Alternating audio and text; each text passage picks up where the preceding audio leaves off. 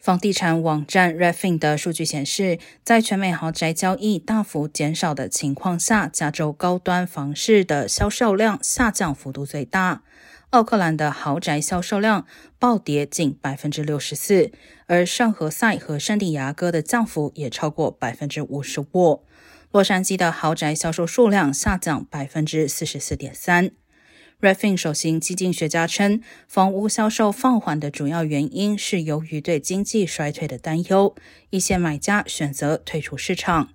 而比起普通住宅，豪宅市场的活动放缓更为明显，是因为豪宅卖家通常不会面临必须卖房的财务压力，可以长期求售。